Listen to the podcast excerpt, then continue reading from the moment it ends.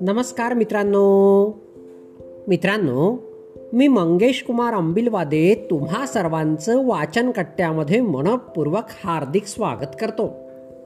मित्रांनो आज आपण गोष्ट क्रमांक चारशे सत्याहत्तर ऐकणार आहोत. आजच्या आपल्या गोष्टीचे नाव आहे राष्ट्रसंत तुकडोजी महाराज.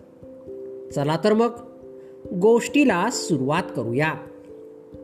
सागर से उठा बादल बन के बादल से फटा जल हो कर के फिर नहर बनी नदिया गहरी तेरे भिन्न प्रकार तू एक ही है.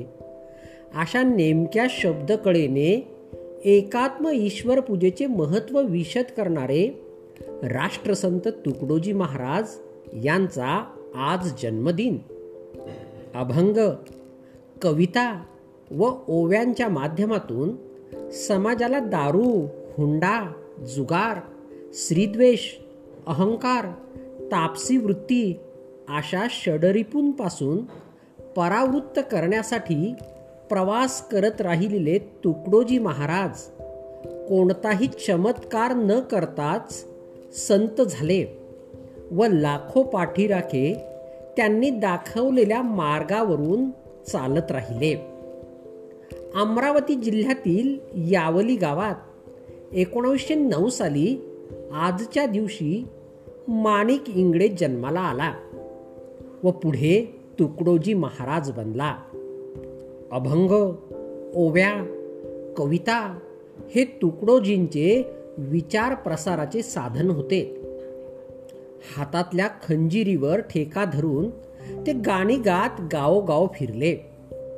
महाराष्ट्रभर देशात व परदेशातही त्यांनी प्रवास केला व आपला संदेश पोहोचवला.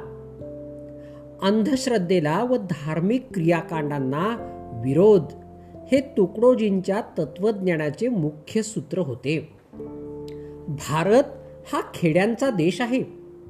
हे लक्षात घेऊन ग्राम विकास झाला की राष्ट्राचा विकास होईल अशी तुकडोजी महाराजांची श्रद्धा व विचारसरणी होती. समाजातल्या सर्व घटकातील लोकांचा उद्धार कसा होईल याविषयी त्यांनी अहर्निश चिंता केली. ग्रामोन्नती व ग्रामकल्याण हा त्यांच्या विचारसरणीचा जणू केंद्रबिंदूच होता. भारतातील खेड्यांच्या स्थितीची त्यांना पुरेपूर कल्पना होती. त्यामुळे त्यांनी ग्रामविकासाच्या विविध समस्यांचा मूलभूत स्वरूपी विचार केला व त्या समस्या कशा सोडवाव्यात याविषयी उपाययोजनाही सुचविली. त्याचवेळी महिलांच्या सबलीकरणाचा ध्यास त्यांनी धरला. सामान्यातील सामान्याला ज्ञान प्राप्त व्हावे म्हणून त्यांनी ग्रामगीता लिहिली. तुकडोजींच्या विचार विश्वाचे सर्व धर्म समभाव हे एक वैशिष्ट्य होते.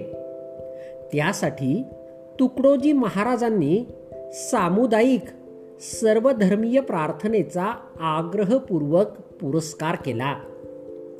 तुकडोजी महाराजांनी मराठीप्रमाणेच हिंदी भाषेतही विपुल लेखन केले. आजही त्यांचे हे साहित्य आपल्याला मार्गदर्शन करीत आहे. यावरून त्यांच्या साहित्यात अक्षर वाङ्मयाची मूल्ये कशी दडली आहेत याची सहजच कल्पना येईल. राष्ट्रपती भवनात झालेले त्यांचे खंजिरी भजन ऐकून तेव्हाचे राष्ट्रपती राजेंद्र प्रसाद यांनी तुकडोजी महाराजांना राष्ट्रसंत म्हणून संबोधिले. तुकडोजी महाराजांचे निधन एकतीस ऑक्टोबर एकोणावीसशे अडुसष्ट रोजी झाले.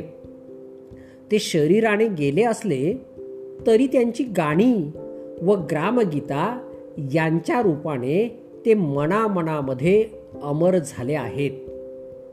तथाकथित दारिद्र्याचे त्यांनी रचलेले अभिमान गीत त्यांच्या प्रतिभेच्या भरारीचे दर्शन घडविते. मित्रांनो गोष्ट या ठिकाणी संपली. चला तर मग उद्या पुन्हा भेटूया तुमच्या आवडत्या वाचनकट्ट्यात. तोपर्यंत बाय बाय.